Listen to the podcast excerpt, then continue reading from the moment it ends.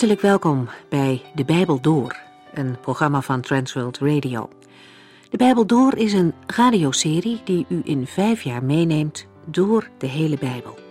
Van Genesis 1 tot Openbaring 22.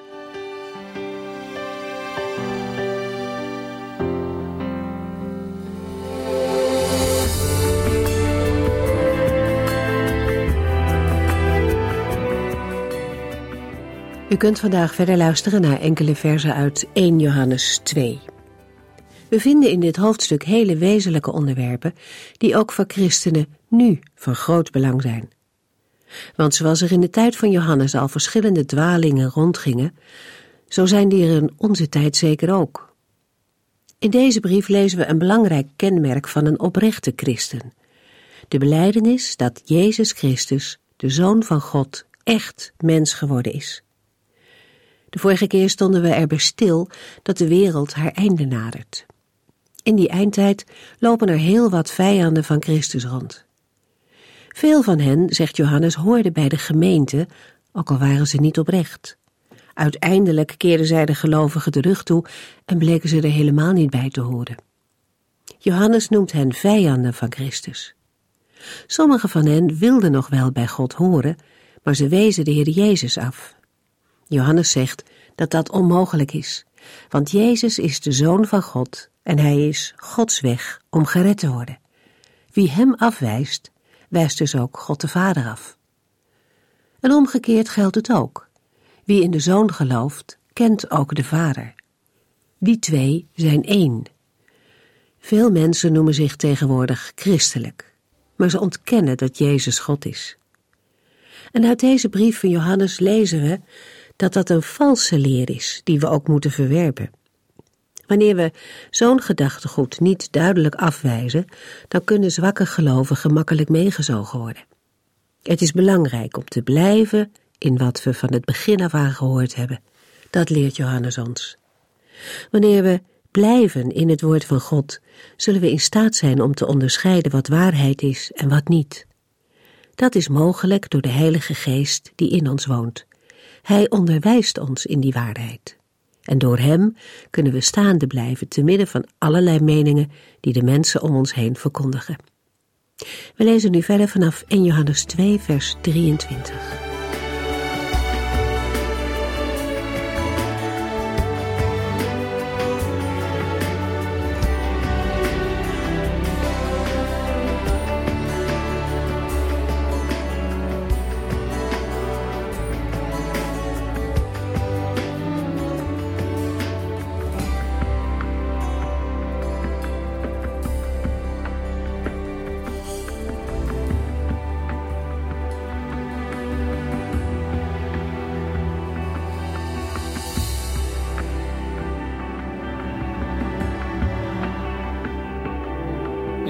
Vorige uitzending hebben we gezien dat de apostel Johannes met de versen 22 en 23 tot de kern van de boodschap van dit gedeelte komt. We in 1 Johannes 2 vers 22 En wie is de leugenaar?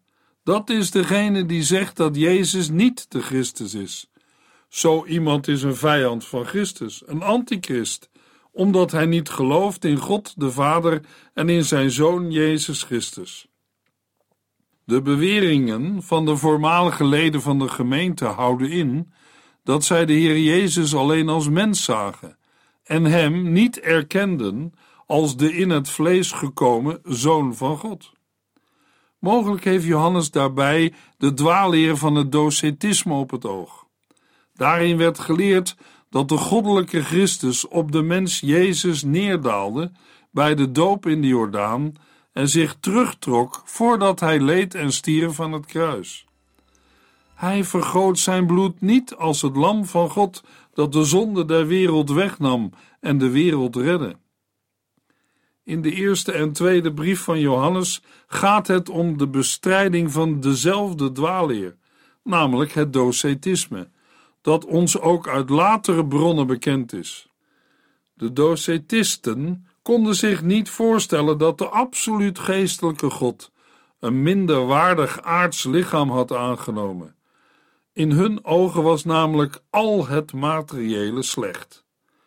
Daarom waren zij van mening dat de Christus alleen schijnbaar een menselijk lichaam had.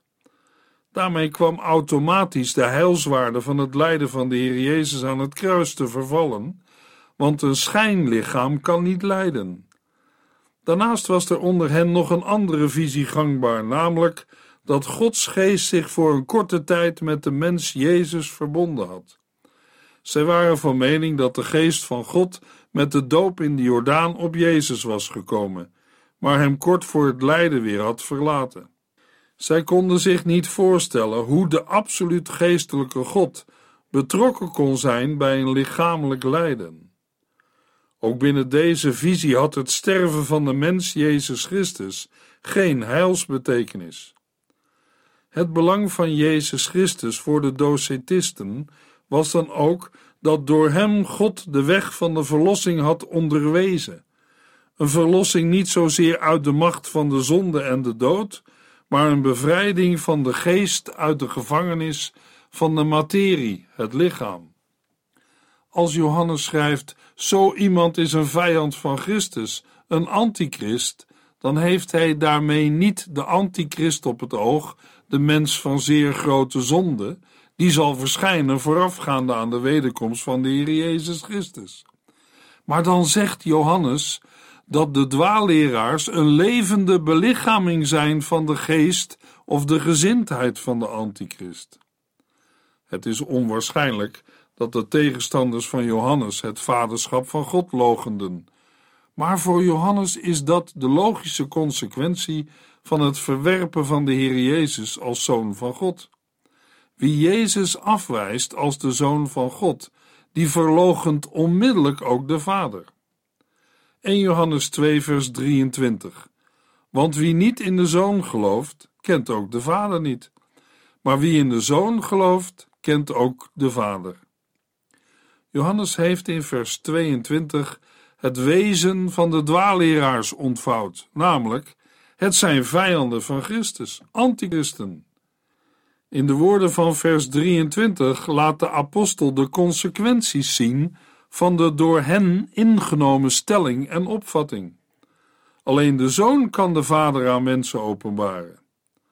In Matthäus 11, vers 27 zegt de Heer Jezus: En ik ben de enige die de Vader echt kent.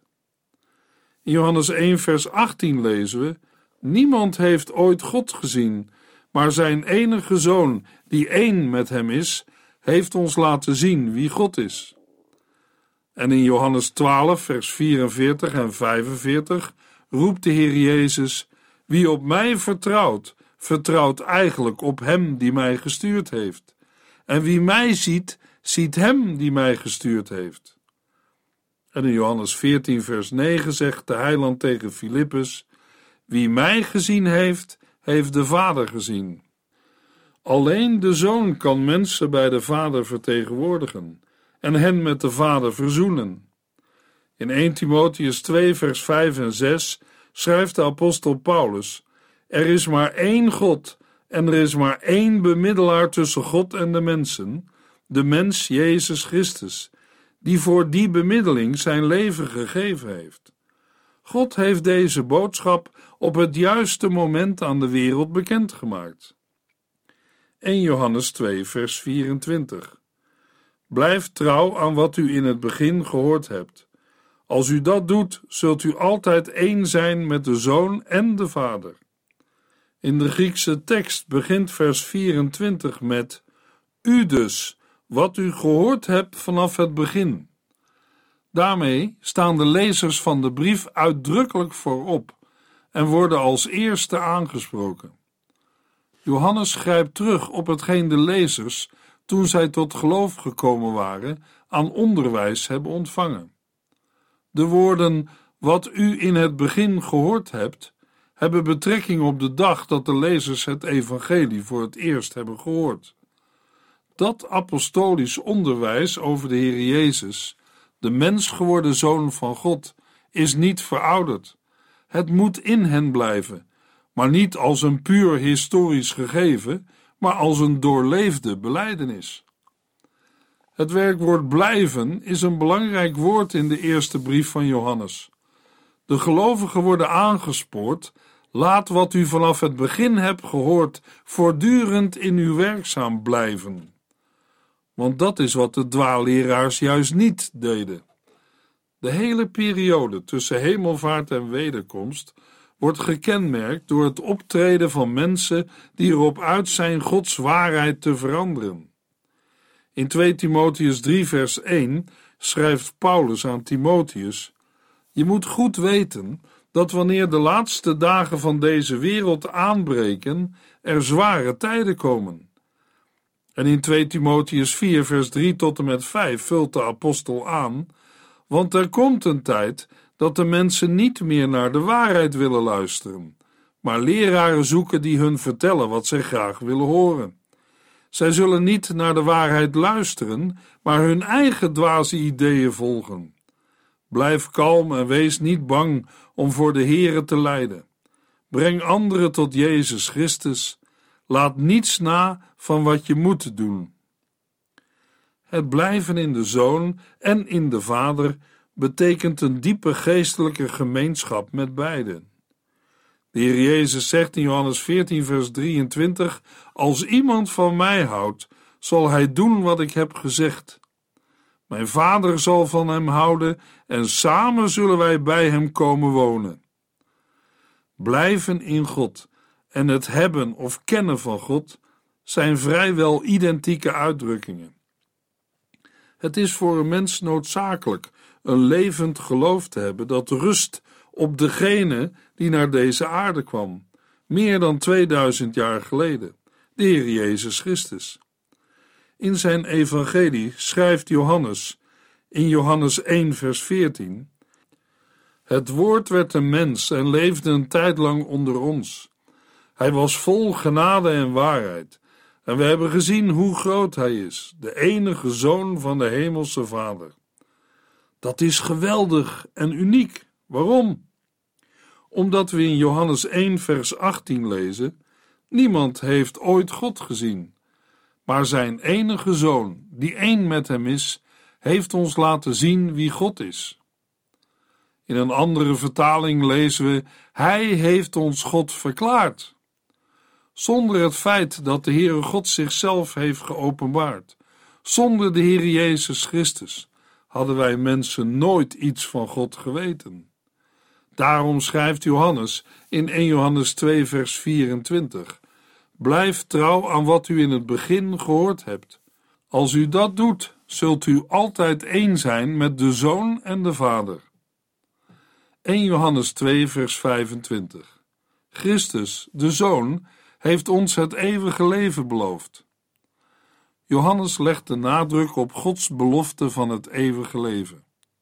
Bij de apostel Paulus is Gods belofte het geschenk van Gods vrije genade in Jezus Christus. Wij mensen moeten soms constateren dat wij niet altijd kunnen waarmaken wat wij beloven. Daarom moeten wij ook voorzichtig zijn met dingen te beloven.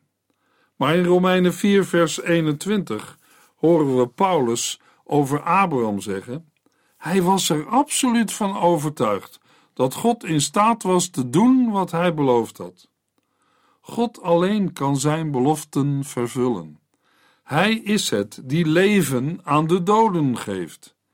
In een andere vertaling lezen we in vers 25: En dit is de belofte die hij ons beloofd heeft, namelijk het eeuwige leven. Belofte is in dit vers zowel het beloven zelf als ook de vervulling van wat wordt beloofd. De inhoud van de belofte is het eeuwige leven. Aan dit leven hebben de gelovigen nu al deel door de Zoon van God.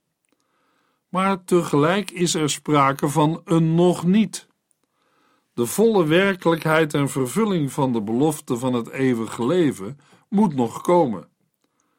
Er is zowel in de brieven als in het evangelie van Johannes een spanning merkbaar tussen het heden en de toekomst.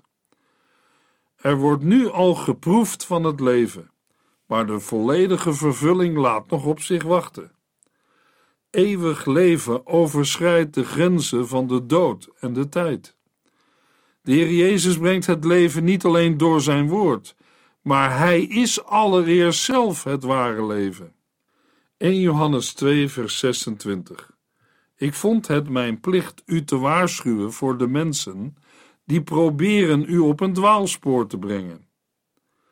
Naast een aansporing om in de zoon en de vader te blijven, dat wil zeggen in de waarheid, volgt er in vers 26 een waarschuwing over de misleiding van de kant van de dwaalleraars. Deze dwaalleraars worden in de eerste en tweede brief van Johannes op verschillende manieren genoemd, namelijk leugenaars, antichristen, valse profeten, misleidende leraren. Johannes onderschat hun invloed niet. De mogelijkheid van misleiding door zulke lieden is nooit uitgesloten.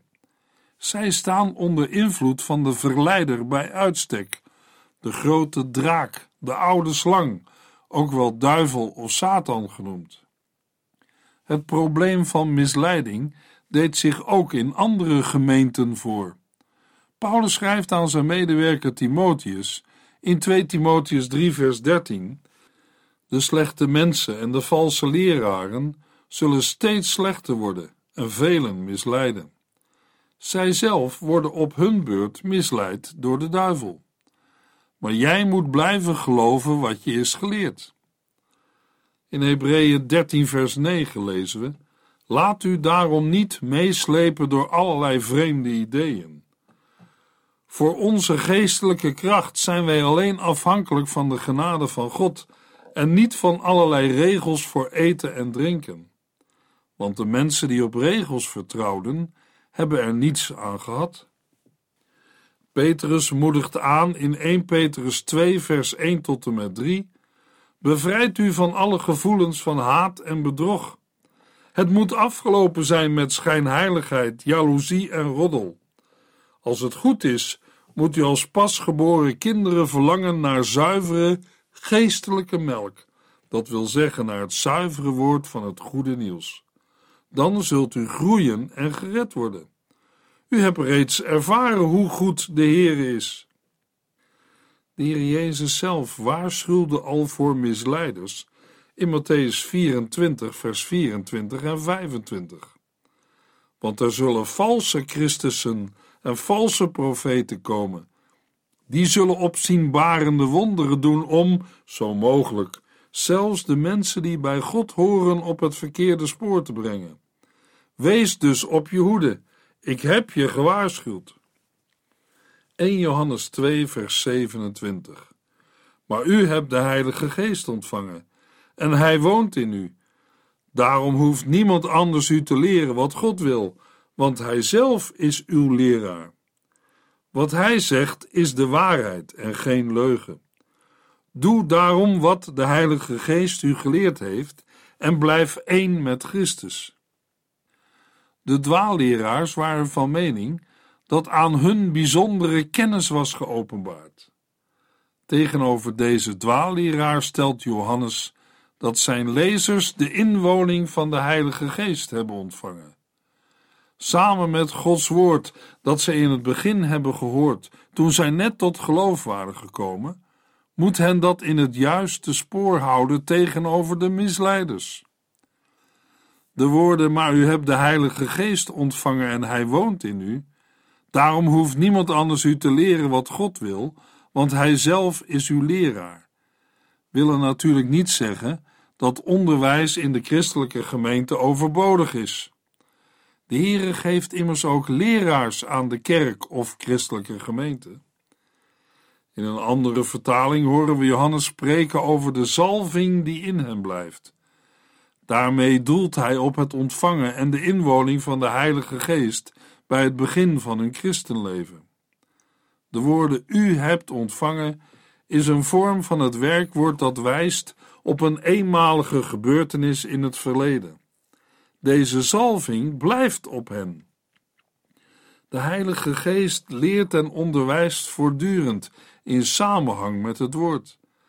Het is de Geest die de lezers al eerder heeft geleerd te blijven in Christus. Maar dat moet ook in de toekomst zo blijven. De woorden, want Hij zelf is uw leraar, is de aanduiding van Christus of de Vader. Dat wat geleerd moet worden is datgene wat nodig is voor de volledige doorwerking van het evangelie in het midden van de gelovigen. Omdat de Heere de enige ware God is, is ook de Heilige Geest de enige ware Geest van God. De Heer Jezus zegt in Johannes 15, vers 26: Als ik bij de Vader ben, zal ik mijn helper sturen. Dat is de Heilige Geest, de bron van alle waarheid. Hij komt van de Vader vandaan en zal jullie alles over mij vertellen. In Johannes 16 belooft de Heiland zijn leerlingen dat de Heilige Geest hen in alle waarheid zou leiden. In Johannes 16, vers 13 belooft de Heer Jezus zijn volgelingen: Maar als de Heilige Geest komt, zal Hij jullie de weg wijzen naar de volledige waarheid. Wat Hij jullie zal zeggen, heeft Hij niet uit zichzelf, maar Hij geeft door wat Hij hoort, en Hij zal bekend maken wat komen gaat. 1 Johannes 2, vers 28. Nogmaals, vrienden, blijf één met de Heere. Dan zullen we Hem kunnen ontmoeten en ons niet voor Hem hoeven te schamen. Johannes roept zijn geestelijke kinderen, die hij hier vrienden noemt, voortdurend op in Christus te blijven. Dat dient een doel, namelijk dan zullen wij Hem kunnen ontmoeten en ons niet voor Hem hoeven te schamen. In de Griekse tekst lezen we: En nu, kinderen, blijf in Hem, opdat wij, als Hij zal geopenbaard worden, vrijmoedigheid hebben. Vrijmoedigheid is hier een vertrouwen dat gegrond is in een respectvolle en intieme relatie met de Heer. Gelovigen hebben niets te verbergen en hoeven geen angst te hebben voor God. Als zij deze vrijmoedigheid nu al hebben, vanwege hun verbondenheid met God de Vader en Jezus Christus, zullen zij bij de wederkomst van Christus zich niet hoeven te schamen. In Filippenzen 1, vers 20 en 21 schrijft de apostel Paulus: Ik heb de vurige verwachting en vaste hoop dat ik niets zal doen waarvoor ik mij zal moeten schamen, maar dat ik net als altijd openlijk voor Christus zal uitkomen. Zijn grootheid zal ook in mij zichtbaar worden, of ik nu in leven blijf of sterf. Voor mij is het leven Christus zelf en het sterven pure winst. En in 1 Petrus 4, vers 16 schrijft Petrus: Als u moet lijden omdat u christen bent, hoeft u zich niet te schamen, maar u kunt God ervoor prijzen dat u de naam van Christus draagt. Zich schamen of te schande worden is het tegenovergestelde van de vrijmoedigheid die door de Here wordt verkregen. De woorden dan zullen wij Hem kunnen ontmoeten verwijzen naar de wederkomst van de Heer Jezus Christus. De Griekse tekst van vers 28 sluit af met de woorden bij de komst van Hem. Het Nieuwe Testament gebruikt verschillende woorden voor de terugkeer van de Heer Jezus naar deze aarde. Het woord dat in vers 28 wordt gebruikt is het Griekse woord parousia, wat komst, aankomst of tegenwoordigheid betekent. Het oorspronkelijke woord parousia werd gebruikt om er een bezoek van een heerser mee aan te duiden naar een van de steden of gebieden van zijn onderdanen. Zo'n bezoek was een reden voor een hoopvolle verwachting en feestvreugde. Bij de parousia van Christus, in combinatie met een Grieks woord dat doen verschijnen of openbaar maken betekent, gaat het bij de woorden dan zullen wij hem kunnen ontmoeten om de zichtbare verschijning van de Heer Jezus Christus, die nu nog onzichtbaar is en waar gelovige volgelingen van de Heer Jezus nu verwachtingsvol naar uitzien. 1 Johannes 2, vers 29. Omdat wij weten dat God goed en rechtvaardig is, mogen wij terecht aannemen dat alle mensen die doen wat goed en rechtvaardig is, kinderen van God zijn. In een andere vertaling lezen we in vers 29: Als u weet dat Hij rechtvaardig is, erkent dan ook dat een ieder die de rechtvaardigheid doet, uit Hem geboren is. Het woordje als drukt in vers 29 geen onzekerheid uit, maar juist een zekerheid. Daarom vertaalt het boek, omdat wij weten dat God goed en rechtvaardig is, mogen wij terecht aannemen dat alle mensen die doen wat goed en rechtvaardig is, kinderen van God zijn. Doen wat goed en rechtvaardig is, betekent staan in de rechte verhouding tot God en leven overeenkomstig de wil van God. Een gelovige verlangt ernaar en zet zich in om zich zo te gedragen als de Heere wil. Johannes zegt hier niet dat degene die uit God geboren is als gevolg daarvan rechtvaardig handelt. Hij zegt dat als een gelovige rechtvaardig handelt, daaruit blijkt dat hij uit God geboren is. We lezen in 1 Johannes 3, vers 7: Laat u door niemand iets wijsmaken, vrienden. Een rechtvaardige is iemand die rechtvaardig leeft, zoals ook Christus rechtvaardig is. En in vers 18 schrijft Johannes: Vrienden, wij moeten ophouden te zeggen dat we van elkaar houden. Wij moeten echt van elkaar houden en het uit onze daden laten blijken. Het onderscheid tussen een ware gelovige en een dwaalleraar is duidelijk zichtbaar. Johannes schrijft in 1 Johannes 3, vers 10: Wie verkeerde dingen doet en ook niet van zijn broeder houdt, hoort niet bij het gezin van God. Opnieuw is er nadruk op de eenheid van woord en daad, op zeggen en doen. In 1 Johannes 3 legt Johannes heel nadrukkelijk verband tussen geloof in de Heer Jezus Christus en elkaar liefhebben. De Heer Jezus zegt in Openbaring 22: Ja, ik kom gauw met mijn beloning. Ik geef ieder het loon voor zijn daden.